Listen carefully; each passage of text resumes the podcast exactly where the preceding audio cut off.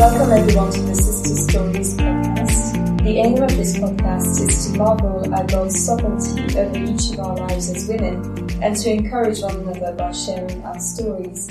My name is Sophie and today I'm joined by Rosie. Hey, hi, hi. Welcome. Um, first of all, can you start by telling us who you are? Yeah, so I'm Rosie. I'm married to Chris. We've got two little kids, um, a four-year-old girl, a one-year-old boy. So that's lots of fun. Um, I work in fashion e-commerce. Uh, I work currently with a friend who's launched her own clothing label, and um, Flexi Hours. So that's yeah, that's great, great fun. Great. Um, so let's start with uh, your family background and your upbringing. Um, upbringing. Uh, can you tell us a little bit about that? Yeah, sure. So yeah, I um, grew up in a Christian home. I had a really happy um, childhood, so I was really fortunate. My mum um, is English, and she comes from a family of some really inspiring individuals of faith. Actually, and her parents were uh, missionaries in Nigeria. Her grandparents were missionaries in India. Um, so God's really blessed um, that family throughout the generations. And my dad's from Egypt, and he comes from a Coptic Christian background. And, and that has brought a real richness of understanding from a young age about the differences of faith from different cultures and backgrounds. And so that's a real privilege to have that. And I've got two older brothers who, um, both as, as long as I can remember have been, um, Christians and they're living out, um, really solid Christian lives now. Oh, great. Yeah. Um, how, how did that play out, these differences of faith? How, what was your understanding of that as a child? What did you see of that?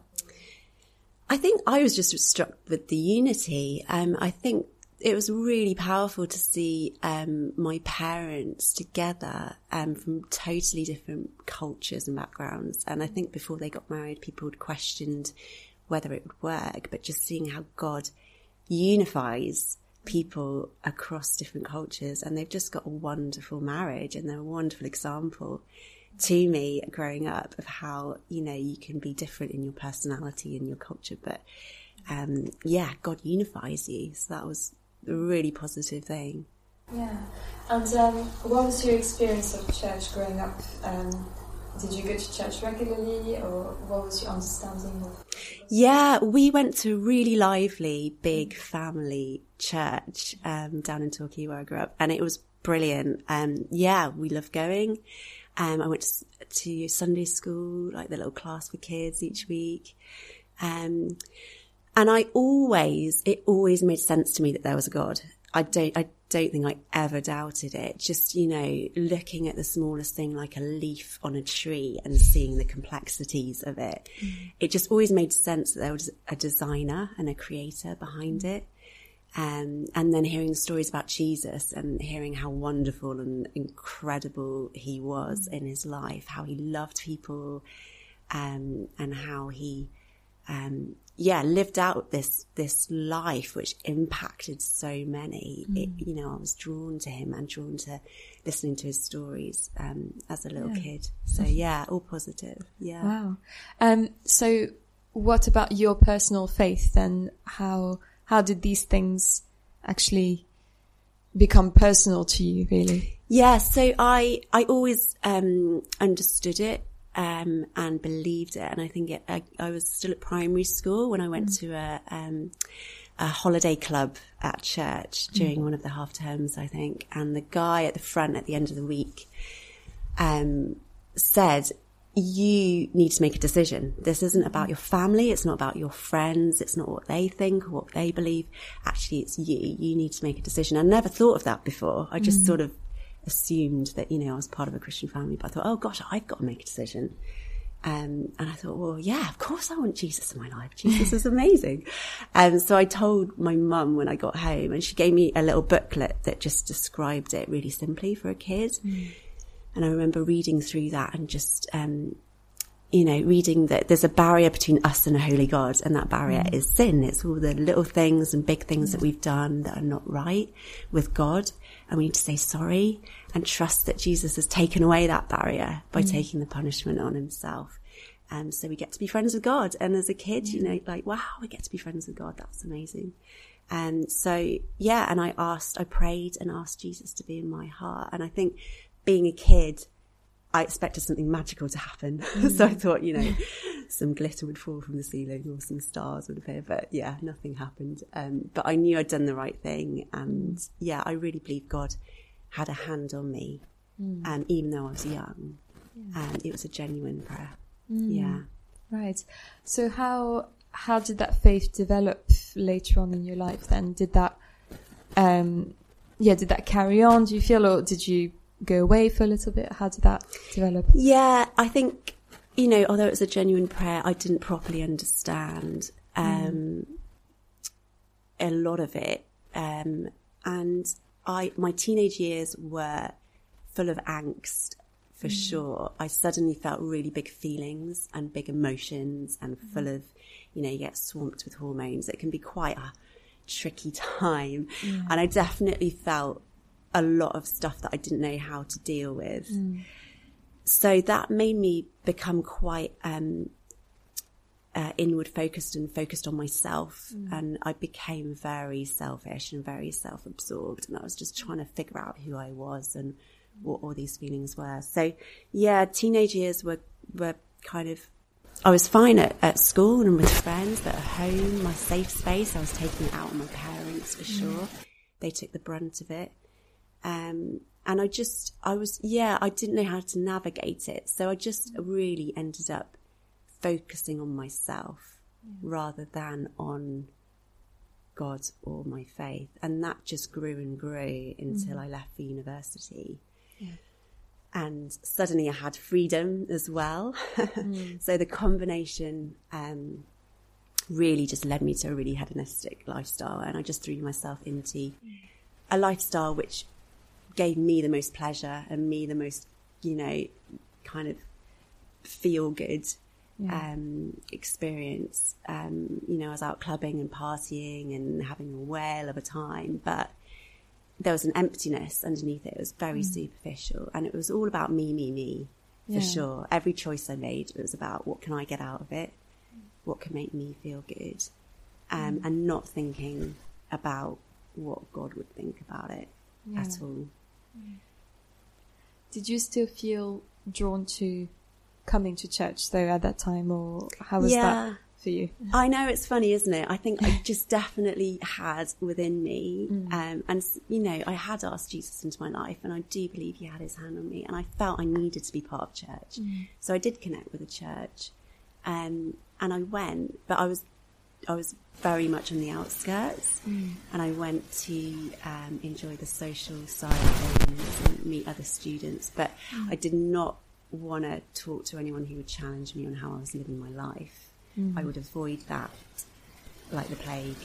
Um, because, it, yeah, I became that phrase like a Sunday Christian. I'd come to church, but then live throughout the week for myself. Um, and it was, it was quite a, looking back, there was a battle within me for sure that I was trying to, you know, I knew the truth, but it wasn't in my heart. I wasn't living it out. Yeah. Yeah. I wonder how your family reacted. I mean, obviously you were far away from them at university, but um, whether they were aware of that and what their reaction was to your lifestyle. Yeah, I think it was really hard for them, um, especially my parents. They have always been an example of unconditional love. Um, so it, yeah, I think knowing that, you know, I was kind of going through that and knowing how selfishly I was living my life, I'm sure, well, I know, I gave them a lot of sleepless nights. Um, but they were praying for me, and what a powerful thing that is, knowing that and in retrospect so i'm eternally grateful for that and Mm. they would always be there for me but i think they knew that i had to find my way back to god and find my own path Mm. i certainly wouldn't be told so i had to find that out the hard way back Mm. yeah Yeah.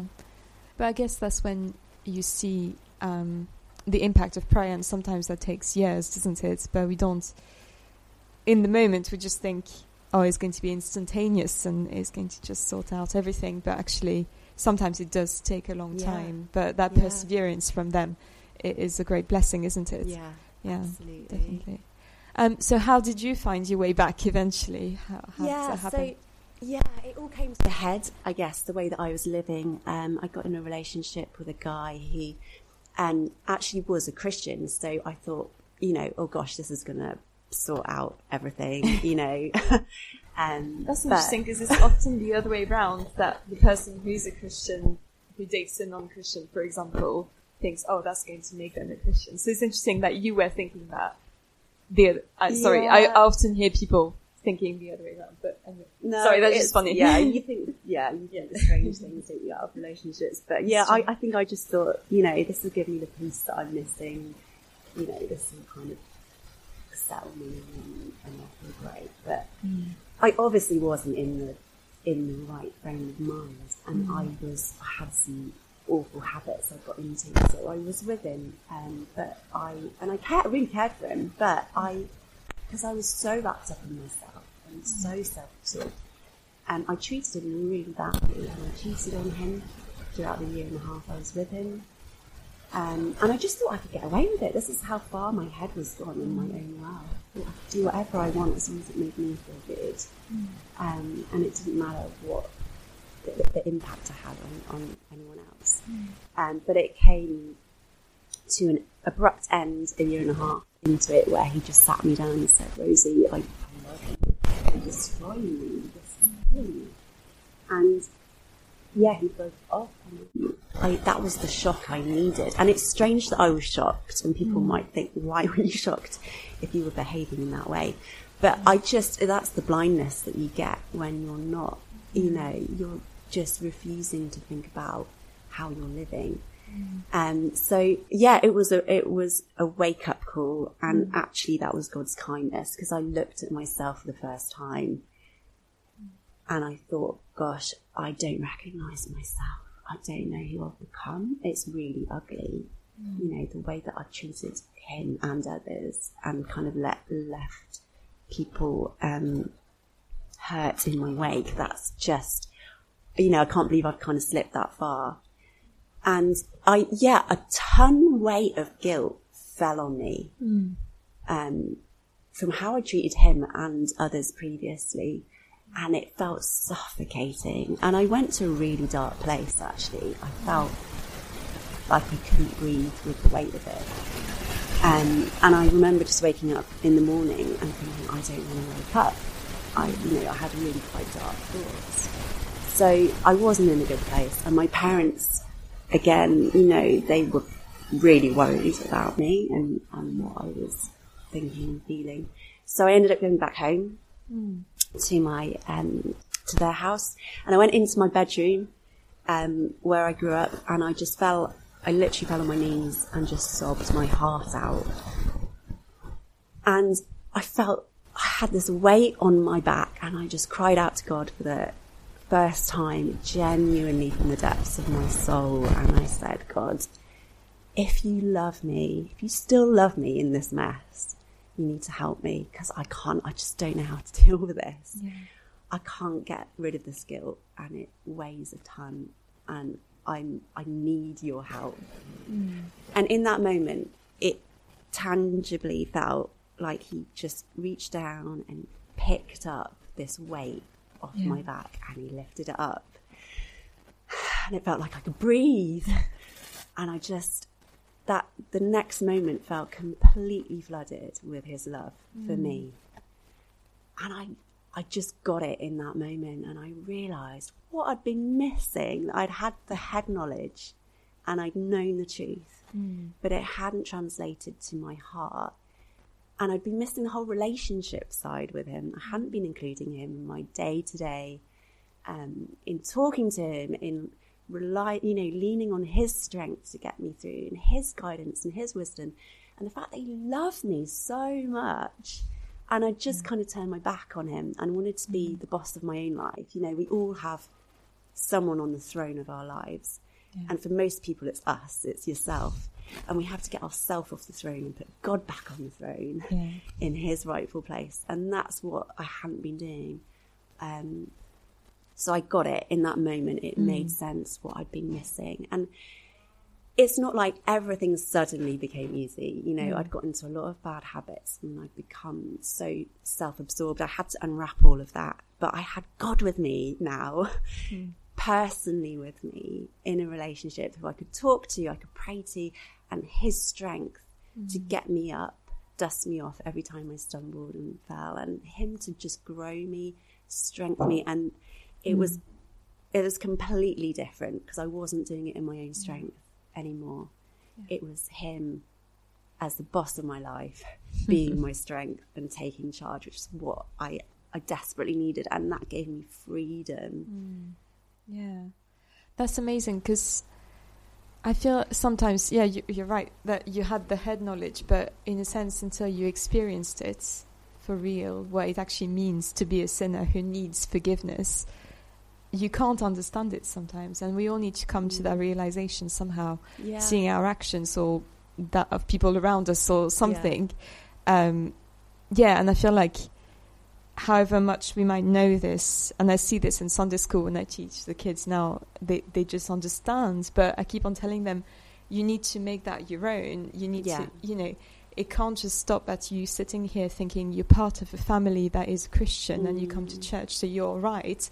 It just can't stop there. So, uh, but I know that it probably won't happen for them until they actually experience something similar.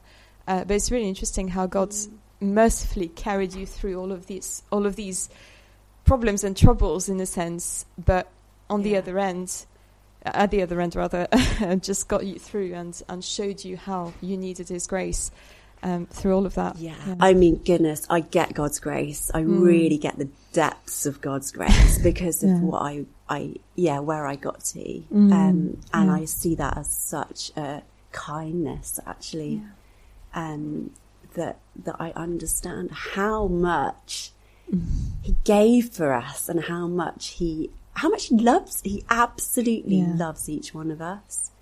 Um, and I wouldn't, I kind of feel like I wouldn't have got that unless I'd kind of had something to kind of really, yeah, open up my eyes yeah to that. that's that's great so you're now married with two kids um how how did you meet actually with chris um, sorry taking it further Yeah, sure. um, so yeah, so I I ended up moving to London. I just always loved London, so I just thought I'd move here. I didn't have a job, thought I'd get on here.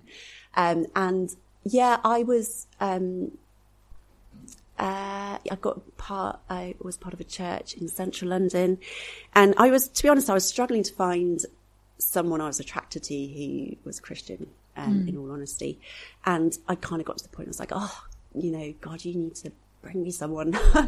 and and I was like, and you know, I'm going to try and forget about it, and I'm going to get involved in church, and I'm going to, you know, help start get mm. really stuck in. And I was helping to lead Christianity Explored courses and things like that. And I think God really honoured that commitment actually, because mm. then it felt like He dropped Chris out of the sky.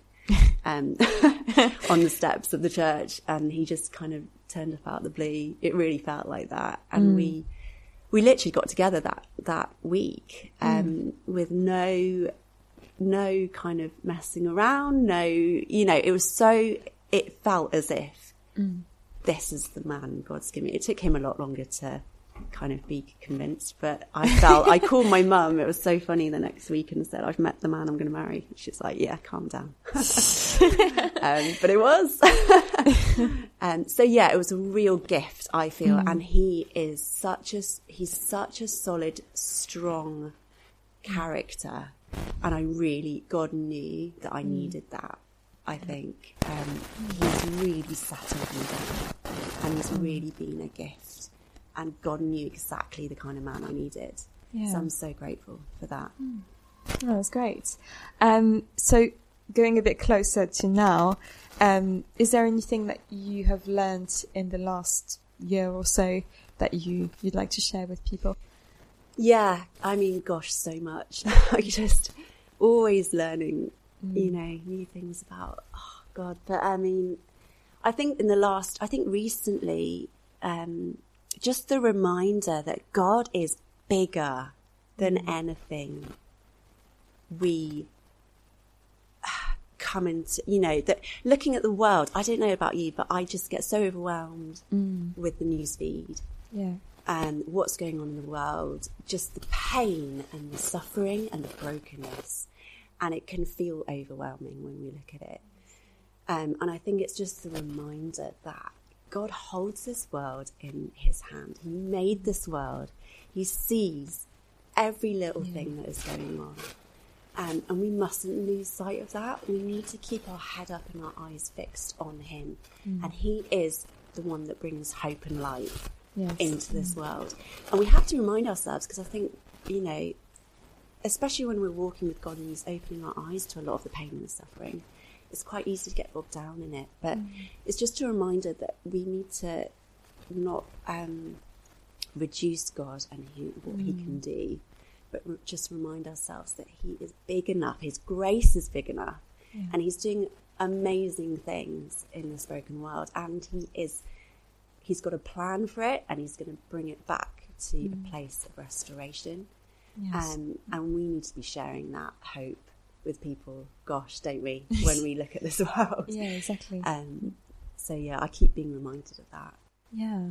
And do you have any advice that you'd like to give to younger Christians, perhaps, or maybe younger parents even?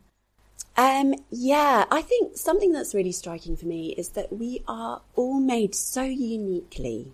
Mm. God's given us unique gifts, unique talents, a unique position in this life, you know, your circumstances, where you live, the people you're connected to, mm. who God brings you into contact with. Um, trust Him that He's got a plan for you and mm. only you. You're unique. don't compare yourself. You know, don't think, oh, you know, that person in church is doing this. Yeah. Talk mm. to God and figure it out between you and God what it is. And He brings you those opportunities of how to reach and impact a hurting world. And it's so incredible when you ask Him for those opportunities because He really does mm. open up the doors for you and only you. Yeah. And it's such a privilege and it's so exciting. And there's nothing like it mm. when you're doing what God's got planned for you. Mm. Um, and that's true for every single person that he knows you mm. intimately. Yeah, that's right.